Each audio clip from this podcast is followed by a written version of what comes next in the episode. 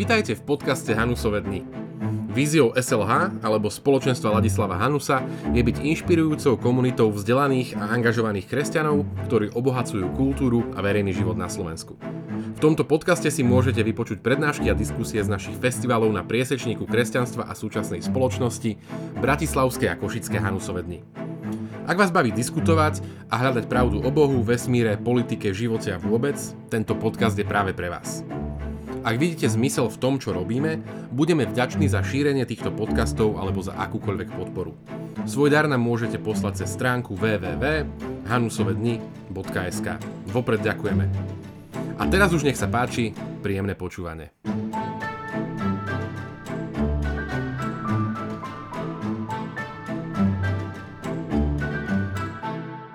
Oplatí sa kvôli pravde prísť o lukratívne zamestnanie, pokaziť si vzťahy s priateľmi a prísť o dobré meno?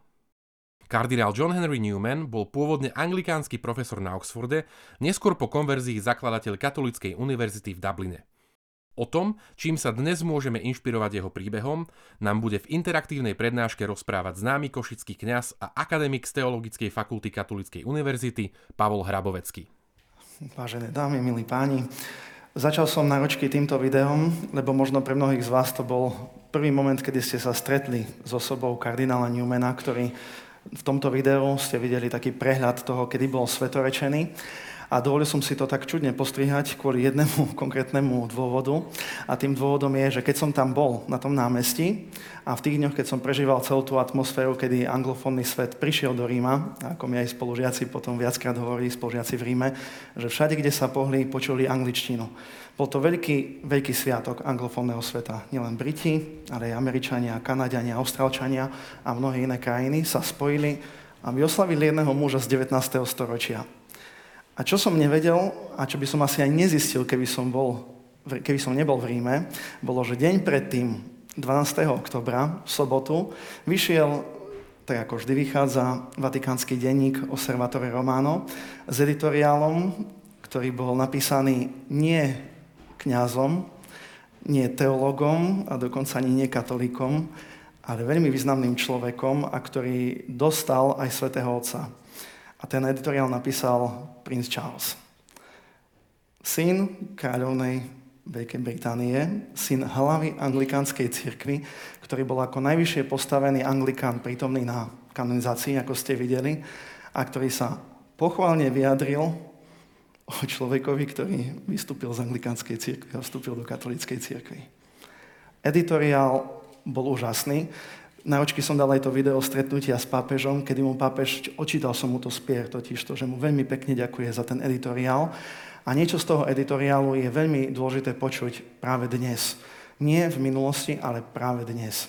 Tieto slova už prenechávam hovorcovi. Zajtrajší deň, keď pápež František kanonizuje kardinála Johna Henryho Newmana, prvého Brita po viac než 40 rokov vyhláseného za svetého, bude dôvodom k oslavám nielen pre Spojené kráľovstvo, nielen pre katolíkom, katolíkov, ale pre všetkých, ktorí si vážia hodnoty, ktoré inšpirovali kardinála Newmana. O svojej dobe chránil kardinál Newman duchovný život proti silám, ktoré mohli znehodnotiť ľudskú dôstojnosť a ľudský údel. Dnes, v dobe jeho svetorečenia, je jeho príklad potrebný viac než kedykoľvek predtým. Predovšetkým preto, že sa dokázal brániť bez toho, aby obviňoval. Dokázal s druhými nesúhlasiť bez toho, aby ním pohrdal. Predovšetkým však dokázal nazerať na odlišnosť ako na šancu k stretnutiu sa ak nie, ale nie k zavrhnutiu. V dobe, kedy bola viera veľmi spochybňovaná, Newman, jeden z najväčších teológov 19. storočia, zúročil svoj intelekt v záujme najnajliehavejšej otázky našej doby. Aký by mal byť vzťah k viery k skeptickej a sekulárnej dobe? Jeho príspevky v anglikánskej teológii a po jeho konverzii v teológii katolíckej oslovovali dokonca aj jeho oponentov pre jeho odvážnu úprimnosť, nezmieriteľnú exaktnosť a originalitu myšlienok. Krásne slova na úvod. Týmto iba odštartoval svoj editoriál a potom prichádza k tomu, čo si dovolím ako exegeta trošku interpretovať. Tento človek bude raz hlavou s najväčšou pravdepodobnosťou multikultúrneho, multinárodného, ale aj multireligiózneho kráľovstva. A preto na kardinálovi Newmanovi našiel obzvlášť jednu čertu, ktorá je pre ňoho ako panovníka takejto monarchie veľmi dôležitá. Súzvuk vyžaduje odlišnosť. Túto myšlienku objavil v Newmanovom diele Geronciov sen a potom takto pokračuje. Odlišnosti sa nemusíme báť Práve túto skutočnosť potvrdil kardinál Newman vo svojej teológii, vyspieval vo svojej poézii, ale aj dokázal svojim životom. Pod jeho vedením sa katolíci stali neoddeliteľnou súčasťou širokej verejnosti, ktorá sa stala bohatšou ako spoločenstvo spoločenstiev. Jeho viera bola v pravom zmysle slova katolícka, všeobecná, lebo prestupovala všetky životné aspekty. Práve v tomto duchu sa môžeme my, katolíci alebo nekatolíci, zamerať v kresťanskej cirkevnej tradícii všetkých storočí na jedinú perspektívu, na výnimočnú múdrosť a pochopenie, ktoré táto duša vniesla do našej všeobecnej skúsenosti. Môžeme sa nechať inšpirovať jeho textami a jeho životom, aj keď uznávame, že ako každý človek mal nevyhnutne aj svoje chyby.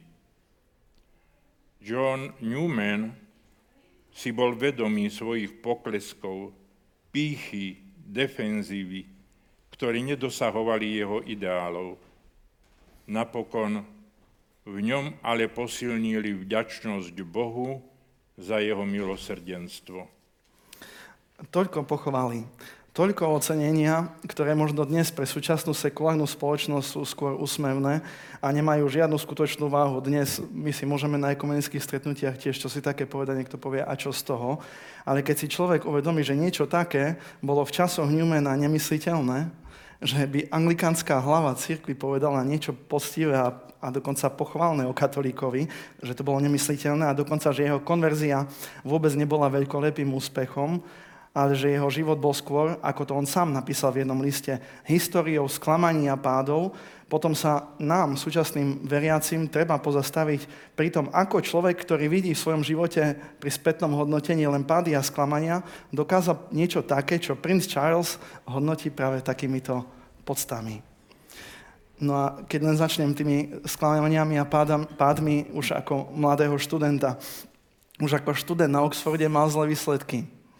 Prepadal z matematiky O 7 rokov mal nervový kolaps, keď známkoval práce svojich študentov. Neviem kvôli čomu, či boli také zlé, ako profesor si to možno tiež vyskúšam raz, že bude mať kolaps, ale musel sa stiahnuť z učenia keď bol tutorom, chcel pomôcť svojim študentom tak, že navrhol, aby nemuseli platiť za získavanie lektorov, ktorých si museli súkromne najímať, ale aby to robili priamo profesori z univerzity, čo vtedy nebolo zvykom. Ale nadriadení nesúhlasili a tak Newman musel ukončiť to, čo mal tak veľmi rád, tutorstvo. Ďalší pád. V roku 1828 ho pozval biskup Londýna stať sa jedným z prestížnych tzv. Whitehall Preachers, čiže špeciálne prednášky a kázne, ktoré boli v Londýne, ale on to odmietol kvôli tomu, že biskupa vnímal ako veľkého liberála. Takže pád trošku v Londýne bol zase zaznávaný. V roku 1830 prišiel o post sekretára Cirkevnej misilnej spoločnosti kvôli článku, ktorý napísal. Ďalší pád. V roku 1834 nezískal post profesora morálnej teológie, o ktorý sa uchádzal. A to ešte ani pri tých najväčších sklamaniach. A počúvajte, koľko toho už zažil. Aj toto by už stačilo ako svedectvo jeho silného charakteru a odvahy. Čo všetko si musel vystať, aby sa ešte znova postavil a išiel ďalej a ďalej. Toľko sklamaní a to vravím, ešte malo iba pra, prísť to najväčšie sklamanie. Prečo sa nebal znova postaviť a ísť ďalej. Čo myslíte? Jeho životopisec, najznamejší, ktorý napísal najznamejší životopis, Ian Kerr, napísal, že Newman nasledoval celý život jednu jedinú vášeň. A to bola pravda. Nech ho viedla kamkoľvek a čokoľvek ho to stálo. A ten najväčší boj o pravdu v jeho živote sa mal odohrať iba v tom, alebo práve v tom, čo bolo pre neho najdrahšie. Viera, rodina a profesia. Veľmi mi v tomto pripomína Abraháma, ktorý predtým nešiel do zasľubenej zeme, sa musel zdať všetkého. Dedictva, vlastného otca, ešte aj domoviny. A tak aj Newmanovi, ako keby niekto chystal skúšku podobného druhu, aby sa stal moderným Abrahámom a svetkom, že nasledovať pravdu sa napriek všetkým prehrám vypláca. A tak prichádzame k prvému veľkému sklamaniu, alebo pádu, alebo prehre. Sklamanie vo viere.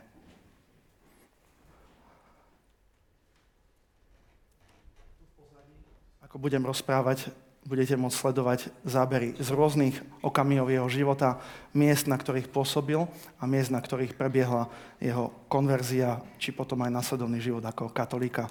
Nebudem ich komentovať, máte len možnosť obrazom vstúpiť do sveta tohto veľkého svetca. Veľká známa časť príbehu kardinála Newmana, ktorý poznáte jeho život, začína aktivitou, ktorá bola zameraná na obrodu jeho vlastnej anglikánskej cirkvi a ktorá pretože vznikla na pôde jeho univerzity v Oxforde v roku 1833, dostala názov Oxfordské hnutie. Členovia hnutia, kolegovia, významní mysliteľia, ktorých zjednotila táto myšlienka, začali v tej dobe vydávať tzv. traktáty, preto ich aj dnes môžete nájsť na internete pod názvom Traktariáni.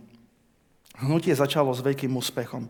Široká verejnosť začínala ich traktáty kupovať, čítať, a to je úspech, keď niekto číta teológiu, to viem sám, o čom rozprávam. Keby dneska, neviem, koľko z vás čítate takého Ratzingera alebo nejaký, nejaký iné spisy, no vy vy ticho, študenti ticho. Tí, ktorí nie ste študenti, ktorí si tak večer po večeru čítate encykliky papežské. A tieto traktáty sa čítali. Čítala si ich široká verejnosť. Veľký úspech spôsobili. A Newman aj kvôli tejto činnosti v traktátoch sa stáva už v roku 1839 v skutku najznamejším anglickým duchovným. Každý vedel meno Newman, takmer každý. A popri práci na týchto traktátoch sa Newman začína zaoberať štúdiom ranokresťanských cirkevných odcov a prichádza k prekvapujúcemu objavu, že anglikánske učenie má oveľa viac alebo oveľa bližšie k rímskému katolicizmu, ako on sám predpokladal. A keď vydáva už poradí 90. traktát tohto svojho hnutia, nebojí sa to povedať aj na hlas. Hovorí, že základné články anglikánskej viery sú v podstate katolické. Prečo? Lebo všetky protestantské cirkvy v prvom rade odpadli od Ríma. Teda musia vychádzať z katolíckej viery. No a Newman píše o podstate tohto objavu, že to bola pre neho otázka života a smrti poukázať na to. No ale vtedy sa spustí to, čo možno nikto nečakal. Sam Newman píše, spustila sa nečakaná búrka rozhorčenia. Newman mal jasno v tom, že hľadá a poukazuje na pravdu, ale to nebol názor všetkých ostatných. Na univerzite traktát skritizovaný, lebo údajne otváral cestu, ako mohli študenti porušiť ich záväzky voči univerzite, keďže univerzita a církev boli vtedy takto prepojené na Oxforde. Vicekancelár odsúdil traktát, vedúci kolegy odsúdili traktát, až prichádza po predstaveného v cirkevnej režii oxfordský biskup hovorí a dosť. Koniec vydávania traktátov, Newman sa stiahuje z Oxforda do malej dedinky blízko, ktorá sa volá Littlemore. Čo sa udialo? Newman, veľký, uznávaný teológ, skvelý kazateľ, najznámejší duchovný, stráca dôveru vlastnej cirkvi, vlastnej univerzity a dokonca aj médií, ktoré mu dovtedy venovali veľkú pozornosť a stáva sa z neho. Nie, že nikto, ale ešte možno horšie ako nikto. To, čo nasledovalo, bola veľmi, veľmi trpká etapa v Newmanovej, v Newmanovom živote. Potom už neskôr aj píše o tejto ťažkej etape takto. Bolo mi jasné, že som stratil svoje miesto v hnutí Dôvera zo strany verejnosti bola na bode mrazu. Dobojoval som. Mohol som hovoriť, čo som chcel. Situáciu by to len zhoršilo. Moje meno vyselo na plagátoch nežiadúcich osôb v každom kolégiu mojej univerzity. Zatracovali ho v každom kúte krajiny a v každej spoločenskej triede, každej inštitúcii a pri každej príležitosti vyjadrenia verejnej mienky, v novinách, v časopisoch, na zhromaždeniach, na kazateľniciach, pri slávnostných stoloch, v kaviarniach, v železničných vozňoch, Všade ma považovali za zradcu, ktorý podkopal základy vlastnej vlasti. Dôvera v moju osobu sa ocitla v troskách, čo nebolo nič nové, pretože ja som stratil dôveru v seba samého už dávnejšie. Newman bol nepochopený všade. Na univerzite, u biskupov, Spočiatku sa chcel brániť, ale napokon to v zúfalstve vzdal. Bolo to veľkým úderom proti jeho osobnej integrite a prispelo to samozrejme v tej dobe k, k rozkolísaniu dovtedy jeho pevnej viery v anglikanizmus, ktorý vehementne obhajoval. Keď už je utiahnutý v tej malej dedinke Littlemore, stále je napriek tomu prenasledovaný médiami, žije ale stále v túžbe dostať sa k pravde. Túži páčiť sa Bohu a nie svetu.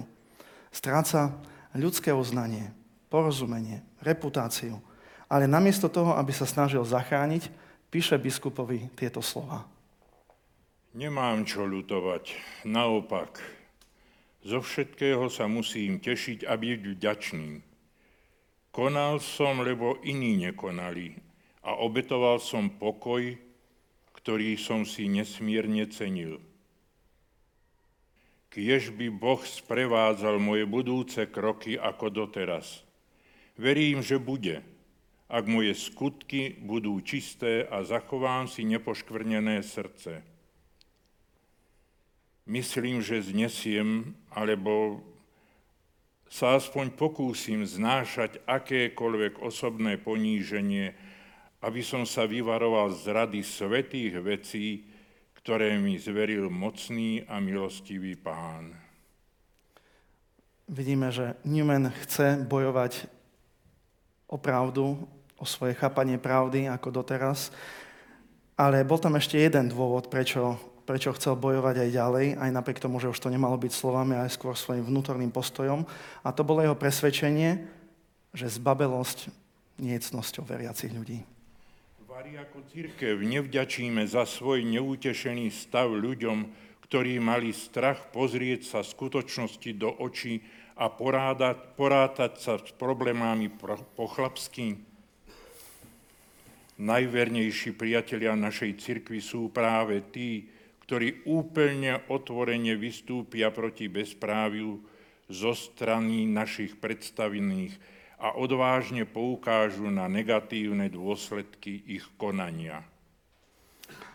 A tak Newman poukazuje a pozera sa do tváre ťažkostiam církvy, ktorá sa ho už zrieka a ktorú už ani on pomaly nedokáže nazývať svojou vlastnou. Nebojí sa, ale naopak po takomto verejnom odmietnutí konečne nachádza odvahu pre ďalší krok. V liste píše, že sa už nebojí nazvať herézu herézou a nikdy pred ňou neustúpi.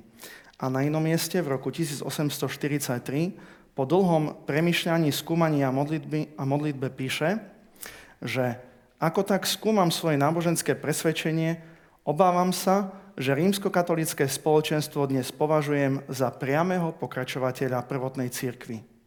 Oveľa viac som naklonený veriť, že Anglicko koná schizmaticky, než by som mal prijať názor, že katolické dodatky ku krédu prvotnej cirkvi nie sú svedectvom vývoja, ktorý prirodzene plinie z horlivého čerpania živej vody, z bohatej studnice základných pravd viery.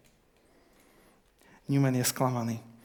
Newman, ten, ktorý bol doteraz hlavou oxfordského hnutia, ten, ktorý vytváral projekt teológie, anglikánskej teológie, ktorú nazývali teológovia odborne via media, teda prostredná cesta medzi evangelickým luteranizmom, ktorý sa zbavil všetkého, a tzv. prehnaným rímským katolicizmom, ktorý zase prijal podľa názorov protestantov všelijaké dodatky, ktoré nepatria do teológie apoštolov a ranokresťanskej cirkvi. On pracuje na anglikánskej teórii via media a príde do momentu, že zistí, toto funguje iba na papieri. Také, také nikdy niečo nebolo. Nikdy nebol taký moment, aby taká teológia sa žila v cirkvi. Ani nemá takú životnú sílu, aby bola pravdou. A preto nachádza na základe rozumového skúmania apoštolského pôvodu rímskeho katolicizmu pravdu, života schopnú pravdu v rímskom katolicizme. V tom, ktorý doteraz vehementne kritizoval. Skúma, premýšľa až prichádza po ten bod. Áno, našiel som pravdu a inde už nemôžem ísť iba tam, kde je, kde je pápež. A tak tento moment, ktorý už všetci poznáme, 8. oktobra 1845 je Newman prijatý do plného spoločenstva s rímskou katolickou cirkvou. Už to nie je iba moment jeho osobných dejín, ale od tohto momentu, dá sa povedať, celoanglicky, odkedy ho pápež vyhlásil za svetého, už aj celosvetový, celocirkevný okamih. Konverzia čo spôsobila? šok. Kritika zo strany anglikánov, hnev zo strany jeho kolegov, dokonca obvinenie z nepoctivosti a neodbornosti. Najvyššieho teologa začne obviňovať z neodbornosti. A katolická strana ako reaguje na nového príchodzieho? Podozrenie. Čo ten tu chce? Špion. Prečo prichádza taký významný teológ na našu stranu? Pre nich bol neznámy, pre katolíkov a zrazu sa pripája k nám. Kto to je? Dokonca jeho veľké dielo, ktoré vzniklo tesne predtým, než sa stal rímským katolíkom, a dnes je už klasické, esej o vyvinie doktríny, si pozreli v Ríme, viete si to predstaviť, rímsky teológovia, ktorí sedia v Vatikáne, pozreli si Carlo Passalia a Giovanni Perone, toto je cez čiaru, toto nie je naša teológia. Oni odkazujú slavnému profesorovi z Oxfordu, dajte knihu do šuflíka a spokojní buďte. A on to robí. Veľký profesor Oxfordu zoberie svoje najvýznamnejšie dielo tej doby a dáva ho do zásuvky.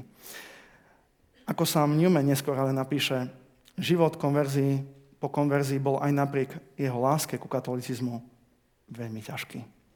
Myslel tým určite aj túto zvláštnu pozíciu človeka, ktorý ako Abraham prišiel o svoju domovinu, o svoju vieru a v novej viere je prijatý iba s nevôľou a s veľkou opatrnosťou. Si predstavte tú situáciu, keby ste vy prišli o svoju domovinu, o svoju vieru. Ako by ste sa cítili? Tak sa cítil Newman. No a prichádzame samozrejme k druhému veľkému sklamaniu. Popri sklamaní, či páde, či prehre v otázke viery, ruka v ruke, pády a sklamanie vo vzťahu k tomu, čo bolo to najdôležitejšie. Ľudská rovina. Rodina a priatelia. Newman si priateľstvo vážil veľmi pre veľmi.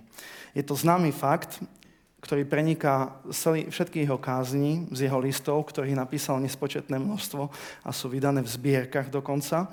A sám tvrdí na jednom mieste, že aj kvôli tým listom, ktoré on sám písal, ale aj kvôli listom, ktoré našiel u svedcov, mal oveľa radšej starovekých svedcov ako stredovekých, lebo stredoveky písali veľmi schematicky, zatiaľ čo tí staroveky nechávali voľne písať svoju dušu, svoje vnútro v listoch, ako Augustín a vyznania. A preto hovorí, oveľa viac sa dozviem o tých ľuďoch z ich listov, ako z ich teológie. A preto mám radšej starovekých. A tak sa my dozvedáme o Newmanovi práve z jeho listov, aj z jeho kázni, o tom, aký mal hlboký vzťah niektorým ľuďom. Najprv ale poviem o jeho kázni, ktorá sa volala o láske k blízkym a k priateľom.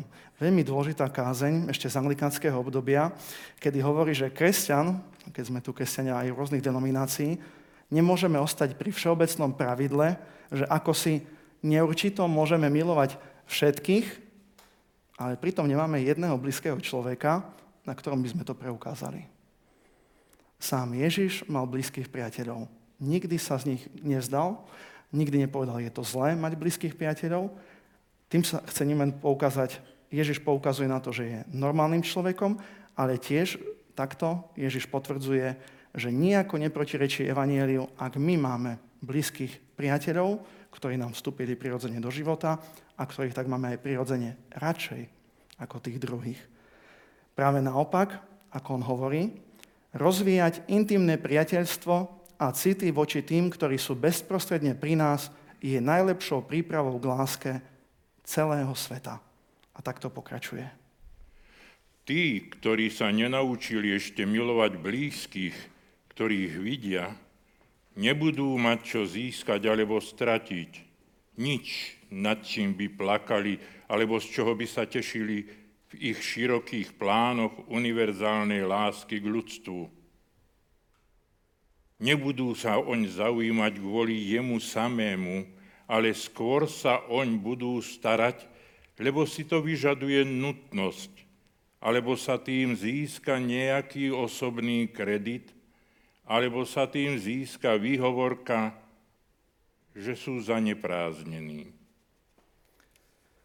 Vidíme, že Newman mal jasno v tom, ako hlboko kresťanská viera sa prejavuje v osobných vzťahoch a že tie nie sú len pridanou hodnotou k akejsi univerzálnej kresťanskej láske k ľudstvu, ale jej prvým prejavom. Dokonca je heslo, ktoré si veľa ako kardinál, ktorý z vás viete. Otázka na skúške, kardinálske heslo, kardinála Newmana. Cor ad cor loquitur. Srdce k srdcu hovorí. Videli ste tam aj obrázky s jeho erbom.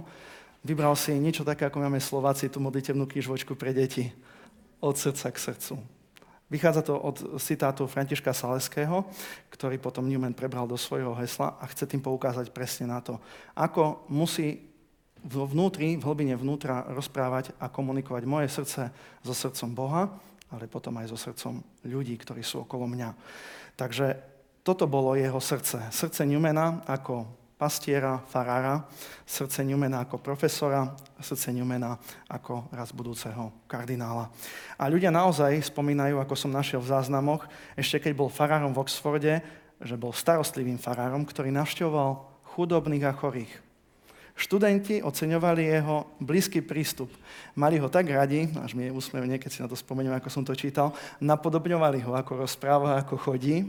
To asi každý študent robí zo svojho profesora. Eh, jeden čas dokonca na Oxforde bolo heslo, ktoré sa šírilo Credo in Newmanum. Verím v Newmana. Takú mal popularitu. Dokonca takú silnú, neviem, kde to mám poznačené, že jeho profesori to jeho kolegovia profesori to nemali radi a tak eh, upravovali času obedu, aby nechodili na jeho kázne. Tak ale to nepomohlo. Oni si tak vždy našli nejakú cestičku, ako sa dostať k Newmanovi. A tak je vidieť, že Newman mal veľmi silné osobné vzťahy už v prvej fáze, keď bol anglikánom, s ľuďmi, ktorí mali samozrejme rovnaké záujmy a poslanie. Teda predovšetkým ľudia na Oxforde a v Oxfordskom hnutí. Poprosím prezentáciu, kde aspoň niektorých priateľov fotky existujú. Takže jedným z najväčších priateľov bol Richard Hurrell Fruit, John Cabell, Edward Pusey, Robert Williams, Frederick Rogers a potom dvoch, ktorých som nenašiel fotky, asi ani nie sú, a to Samuel Francis Wood a John William Bowden. Najväčšia a najbližšia skupina priateľov. Tohto pána, ktorý je tu, si nechám ešte na neskôr, lebo má čo povedať do jeho katolickej fázy života. Nechcem rozprávať o tom, ako sa stali priateľmi, lebo to sú príbehy na dlhé rozprávanie, ako sa vyvíjalo, ale chcem naopak sa zameriať na to, čo spôsobila Newmanová konverzia títo priatelia, ktorí ste videli, ktorí boli tak pre neho dôležití, ako oni zareagovali, keď sa z ich podporovateľa a vzoru zrazu stal katolík. V tom momente, keď začína Newman meniť svoje názory na anglikánske učenie a pozitívnejšie sa vyjadrovať k rímským doktrínám, nenachádza podporu ani oporu. Fruit, Bowden a Wood už sú mŕtvi. Frederick Rogers jeden z jeho najlepších priateľov, akých mal, sa mu začal vzdiarovať. Obdobne tomu bolo s Robertom Williamsom, jeho bývalým žiakom dokonca. A keď Newman vstúpil do katolíckej cirkvi, Williams kompletne zavrhol myšlienky traktátového hnutia a stal sa zastancom silnejšej evangelikálnej strany, takže toho protestantského, ktorý nemal s katolíkmi nič. Piuzy, jeho veľký vzor a kolega, sa mu tiež vzdialil a prebral po Newmanovi vedenie tom oxfordskom hnutí. S odstupom času, keď už sa stal katolíkom a píše svoju známu apológiu pro Vita Sua, kedy sa musel hájiť, ako prebiehala jeho konverzia, veľmi trpko spomína a píše na tieto, na tieto chvíle. Dobrý priateľ nad zlato, to je pravda. lenže len málo kto z mojich najvernejších priateľov mi dokázal pomôcť. Málo kto ma chápal, naopak, mnohí sa na mňa hnevali. Po niektorí až príliš, pretože som rozbíjal súdržnosť kolektívu. A našli sa aj takí, ktorí ma nemohli počúvať, pretože to bolo proti ich svedomiu. Newmana opúšťajú priatelia a známi a napriek tomu on má starosť o druhých. Na inom mieste a trochu neskôr dokonca píše tieto slova.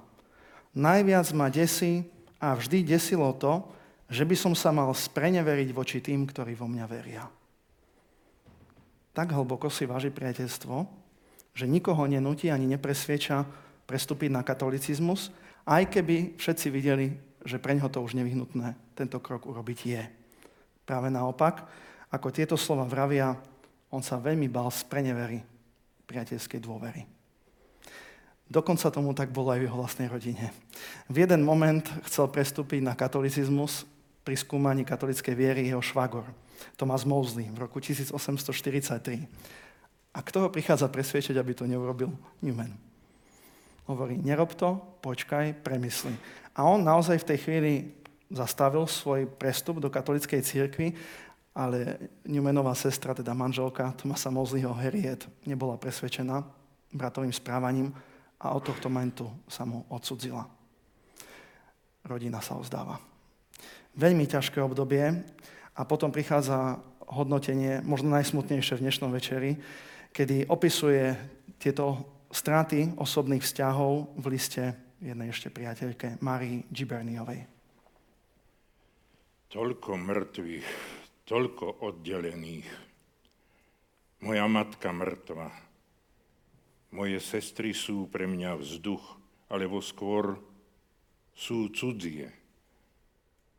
Z mojich najväčších priateľov, Fruit, Wood, Bolden, boli mi vzatí. A práve oni všetci by teraz už boli na mojej strane, alebo alebo by na ňu aspoň čoskoro prešli. Ostatní priatelia, ktorí sú zachovaní pri živote, ma nechali kráčať samého. Piuzi sa silno priklonil k opačnému smeru. Williams protestoval proti môjmu správaniu ako racionalistickému a umierajúcemu. Rogers a Mosley sa k nemu správali s úplným odporom. Kto mi ostal z mojich priateľov spred desiatich rokov? A čo som pred desiatimi rokmi vedel o svojich súčasných priateľoch? Keď boli na univerzite, keď to boli prváci, ktorí na mňa vzhliadali, keď poznali moje meno ako obrovské a neprístupné, Teraz už o mojom predošlom živote nevedia nič. Už nemôžu nič vedieť. O veciach, ktoré sú pre mňa akoby len včerajškom, no pre nich obyčajným snom o minulosti. Nepoznajú mena, stav, veci, udalosti, nemajú asociácie, ktoré by sú si súčasťou môjho života alebo vlastného sveta, v ktorom teraz žijem. Počuli ste, aké smutné konštatovanie. Neviem, ako by sme ho zvládli my, keby sme boli sami, až ako Pán Ježiš možno na Kalvárii. Ale vďaka Bohu toto ťažké obdobie v Newmanovom živote prešlo a Newman našiel hlboké priateľstvo aj svojej katolíckej nazvime to katolickej fáze života, a to vo svojej novovzniknutej komunite oratoriánov, ktorú v Londýne založil. Vynimočným a najbližším priateľom mu bol práve tento pán Ambrose St. John, po ktorého smrti Newman píše, jeho strata je najväčším utrpením, ktoré som v živote zažil. A ako poslednú vôľu si žiada byť pochovaný v jednom hrobe práve s týmto pánom. A tak ako keby aj nám všetkým dával odkaz, že blízkosť dvoch srdc je svedectvom, ktoré najviac a najvystižnejšie rozpráva svetu o evanieliu a že takáto neuvedomelá svetosť priťahuje slabých, bojazlivých a aj tých, ktorí majú najviac otázok o našej viere. Takže Ambrose St. John a oratoriáni, obnova priedestva v živote Newmana. Ostáva posledné veľké sklamanie a prehra Newmana. Po viere a osobných vzťahoch to bolo sklamanie v tom, čo Newman najradšej robil. Čo to bolo? Učiteľstvo, profesúra. Oxford a učenie, to bol jeho svet. Ako mladý Don, ako volajú profesorov na Oxforde, viedol na svojom koledži Orieli mladých študentov individuálnym spôsobom. To nebola práca, ktorú musel robiť, to bola práca, ktorú chcel robiť. On to vnímal ako súčasť svojho poslania kňaza a nielen ako súčasť akademickej práce. Záber jeho práce bol presne taký, ako neskôr popísal vo svojej vízii univerzity. Celkový, komplexný a holistický. Teda zameral sa nielen na intelekt, ale aj na dušu. Prirodzene komunikoval. Bez pompeznosti a ľahko si získal dôveru.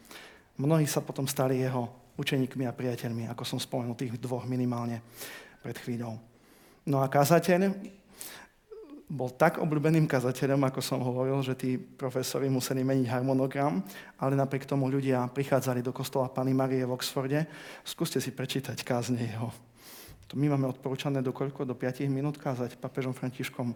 Toto keď prečítate, to vám bude trvať čítanie, vám bude trvať asi pol hodinu, kým pochopíte, čo povedal. A pritom priťahoval také množstvo ľudí. Hĺbka psychológie, ktorú on mal, bola veľmi, veľmi sa dotýkala srdc poslucháčov. Žiaden špeciálny retorický štýl nerozhadzoval rukami, ako je to spísané, ale hĺbka dotyku srdca k srdcu, to, čo bolo jeho heslom. Zlom ale prichádza v roku 1845, keď sa stáva katolíkom a keďže Oxford je anglikánsky, skončilo pre ňoho krásne obdobie na Oxforde, musí zanechať profesúru na Orieli. Predstavte si, čo to pre neho znamenalo. Prichádza o milované miesto, ale nie o miesto, prichádza o domov. Kedykoľvek sa kdekoľvek pohol, vždy mal na mysli Oxford. Kedykoľvek sa vracal, vracal sa domov dýchal vzduch, kdekoľvek sa pohol. Toto bolo jeho Oxford. Ako katolík sa už nemôže vrátiť ako vyučujúci a preto je to pre neho veľmi ťažké a náročné obdobie. Znova ďalšie. Predsa len učiteľská misia mu neskončila. Bolo mu dopriaté vrátiť sa do akademického prostredia.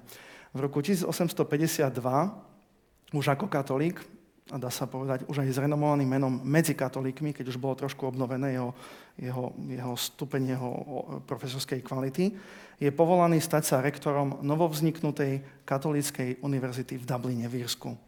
Ponúka sériu prednášok, ktoré sú neskôr vydané knižne pod názvom, ako my ju poznáme v Slovenčine, Idea univerzity a dnes je už klasikou v oblasti vzdelávania a výchovy. Ale silné meno, dôvera biskupov z začiatku, ale veľmi ťažké chvíle, ktoré zažíva od príchodu do Dublinu, boli ďalšou prehrou Newmana. Dôvodov bolo viac, ale vo všeobecnosti sa dá povedať, že za nimi bol Newmanov komplikovaný a komplexný vzťah s biskupmi v Írsku, alebo lepšie povedané, vzťah biskupov k Newmanovi. Predtým, než prejdem k ideovým problémom medzi nimi, uvediem osobný postoj biskupov k tejto univerzite. Arcibiskup Dublinu, ktorý sa volá Mary, predstavme si to ako ľudský, prichádza nová univerzita do mesta, kde už ale vzdelávanie funguje. A bolo to Queen's College. A arcibiskup podporuje Queen's College. A zrazu mu biskupy odsúhlasia, že má byť nejaká katolická univerzita. On ju nechce podporiť. On už má podporu v Queen's College, má dobré vzťahy a preto toto napätie medzi Catholic University a Queen's College pretrváva, až kým tento arcibiskup Murray nezomrie. V roku 1852 sa stáva arcibiskupom Paul Cullen. Problémy ale pokračujú, keď Newman urobí jednu zvláštnu vec, z nášho pohľadu možno, v jednej zo svojich prednášok obviní odpadlíka od katolíckej viery Giacinta Achilliho. Newman je týmto pánom obvinený za nadsti utrhanie, prebieha súd. Newman ho prehral. Ale prejde to iba veľkou pokutou a napomenutím sudcom. A teraz biskupy majú za rektora, kto si kto prehral súd. To samozrejme mu veľmi nepomohlo vo vzťahu k ním. Ďalší z biskupov, biskup Tuamu, McHale, bol zasa ako správny írsky biskup anglofob. Nesúhlasil s anglickým riadením univerzity. Žiadni angličania tu nebudú. A čím viac Newman chcel kvalitu, ktorú mal z Oxfordu a poznal a chcel priviesť, tým viac sa proti tomu biskup stával. Aj z týchto dôvodov sa rozhodol potom biskup Kalen na istý čas nekomunikovať s Newmanom, lebo mu nechcel zvestovať, že jednoducho nemôže priviesť na Katolickú univerzitu do Dublinu svojich anglických priateľov. To boli problémy skôr také osobné pozadie. A teraz problémy ideové.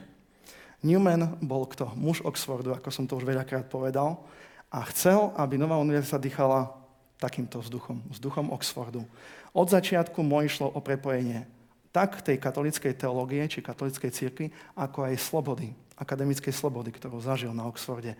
Mal veľmi idealistický pohľad, ako by to malo vyzerať a ako by to malo fungovať. Nech sa páči, aspoň citát jeden.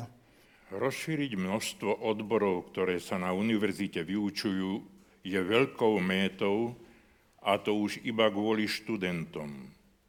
Zbor učených mužov, ktorí horlia za vlastnú vedu a súperia jeden s druhým, postupne osobným kontaktom a kvôli intelektuálnemu zmieru navzájom prispôsobujú nároky a vzťahy jednotlivých oblastí skúmania. Naučia sa vážiť si jeden druhého, požiadať o radu, podporovať sa. Tak vzniká čistá a priezračná atmosféra myslenia, ktorú vdychujú aj študenti, aj keď sa každý z nich z celého množstva venuje len niekoľkým vedám. Newman má predstavu, ktorá bola na pomery katolickej cirkvi tej doby jednoducho nemysliteľná. On chce vychovať ako prvý cieľ zo študentov gentlemanov, ktorí budú kultivovaní, ktorí nadobudnú schopnosť kriticky premýšľať. Ale biskupy boli vzdelávaní úplne iným spôsobom. V seminároch, kde sa dával dôraz nie na slobodu nejakého vzdelávania, na slobodné umenia, ale na profesné fungovanie a rovnako najmä na tú katolicitu prostredia. Biskupy vnímajú, aj keď tak z diaľky, že Newman necháva príliš veľkú slobodu študentom. Také až úsmevné veci tam boli, že biliard dovoloval alebo čosi také. Takže to potom biskupy tak mračili sa. A Napriek tomu Newman stále podporuje slobodu komunikácie, ako sme počuli, medzi odbormi, sa vzor, ktorý bol blízky jeho duchu z Oxfordu. A tiež narazili na jednej veľmi dôležitej veci a v tej dobe naozaj v katolickej cirkvi nemysliteľnej úloha lajkov. Newman chcel, aby finančnú správu katolíckej univerzity prebrali lajci. Hádajte, ako zareagovali biskupy. Nepoznali nič také, bali sa čo to spôsobí. Boli by asi prví, ktorí by to dovolili a tak to bolo nemysliteľné. Semináre nefungujú na podpore a navedení lajkov a preto oni chceli ten vzor, ktorý poznali, preniesť aj na univerzitu. No a takto tu máme pozadie, osobné, národné, ideové rozdiely.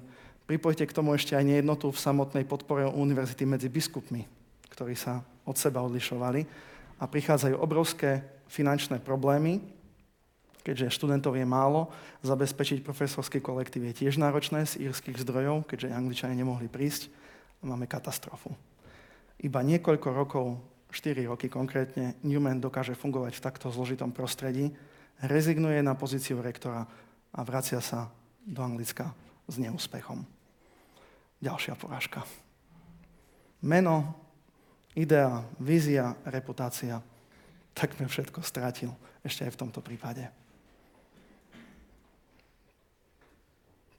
Tu by som mohol skončiť na takú meditáciu. Kto by toto zvládol? Znova to budem opakovať. Ale Božie mlyny melú pomaly, ale isto. Tak vravíme. A pravda, ktorú Newman nasledoval celý život, nakoniec ocenila a prišla k Newmanovi samotnému. V každej zo svojich prehier, ktoré som spomenul, nakoniec získava Vavrinový vediec víťaza. Čo sa týka viery.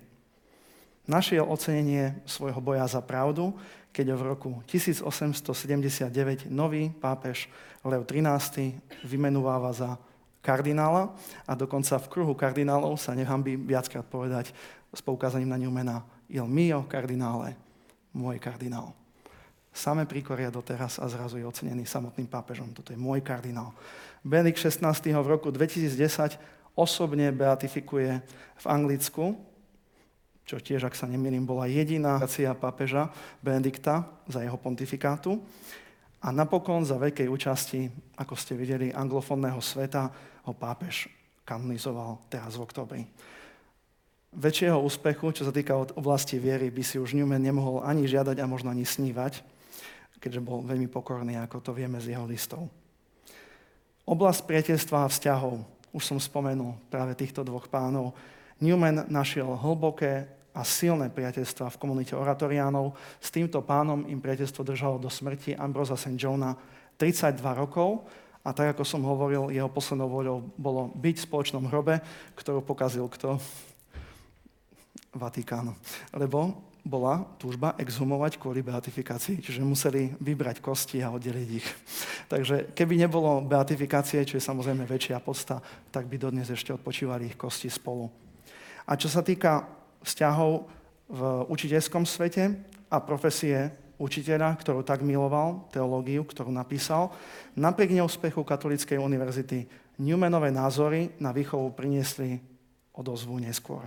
Podľa hodnotenia súčasníkov jeho idea univerzity je dodnes provokatívny a hodnotný text o vzdelávaní, na ktorý neskôr nadviazali iní. Dokonca aj názov, ktorý použil v diele Idea univerzity, prebrali takí velikáni ako Karl Jaspers či Jaroslav Pelikán.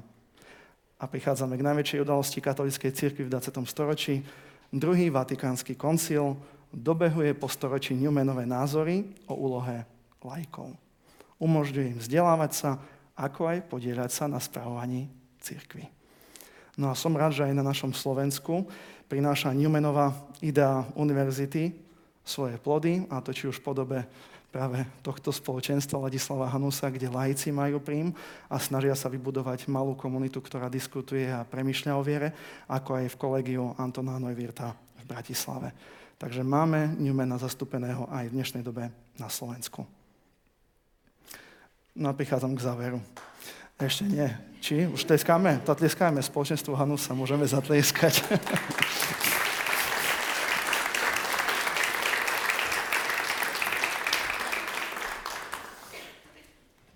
Dobrá reklama, ďakujem. Končím. Svetec, ktorý sa nebal prehrávať, tak sme nazvali dnešný pohľad na Newmana. Naozaj po tom, čo si vytrpel z mnohých strán, je, ja by som povedal, naozaj posledným zázrakom, potvrdzujúcim jeho svetosť fakt, že to ustal. Že dokonca bol schopný povedať, ako citujem, bola to moc Božej prozreteľnosti, že môžeme uspieť len skrze pády. Moc Božej prozreteľnosti že môžeme uspieť len skrze pády. Pre nás všetkých tak môže byť Newman vzorom v tom, že sa nebal postaviť za pravdu, že sa nebal kvôli nej aj padať, ako Ježiš na krížovej ceste, ale že aj vstal a vydal svedectvo. A to nie len teologické svedectvo, učiteľské, čo je, ale čo je pre dnešnú dobu oveľa potrebnejšie, svedectvo človeka, ktorý možno ako naši predchodcovia pred 30 rokmi nesklonili šiju, ale hrdo stáli z očí v oči tyranii klamstva a veľkej presile. Toto je odkaz Newmana možno pre dnešnú dobu, tak ako naši predchodcovia. A na úplný záver, pred potleskom dúfam teda, tak sa dovolím si pustiť ešte zhudobnený hymnus, ktorý je už dnes klasikou a ktorý Newman zložil ako mladý kňaz, keď po vážnej chorobe na Sicílii a pred začiatkom svojej tej veľkej misie na obrode anglikánskej cirkvi nastupuje na loď do Marsej a vtedy vie, čo ho čaká. Boj. On vie, že chce, keď chceme niečo obrodiť, niečo zmeniť, bude to bolestivé. A tak prosí Ducha Svetého o svetlo a pomoc. Hymnus, ktorý sa volá Lead Kindly Light, bol zúdobnený ďalším katolíkom a stal sa už klasikou anglickej cirkevnej hudby. V úvode sme počuli jeho chorálové prevedenie v kostole Ale tento hymnus mal takú silu v anglickom prostredí, že len čo som našiel na Wikipedii, to si môžete overiť, tak tento hymnus spievali okrem iného aj na Titaniku pred haváriou, alebo počas prvej svetovej vojny, keď vojaci, britskí vojaci vstupovali do zákopov s vedomím smrti. Tento hymnus sa spieval v kritických momentoch, dá sa spovedať, spoločnosti. Lead, kindly light. Veď ma jemné svetlo, aj keď je okolo mňa iba tma. Ďakujeme za to, že ste nás počúvali až do konca. Ak sa vám táto diskusia páčila, prihláste sa na odber Hanusových dní na svojich podcastových platformách. Ak chcete vidieť aj videá z našich podujatí, navštívte náš YouTube kanál Hanusové dni. Ďakujeme za vašu pozornosť a prajeme pekný zvyšok dňa.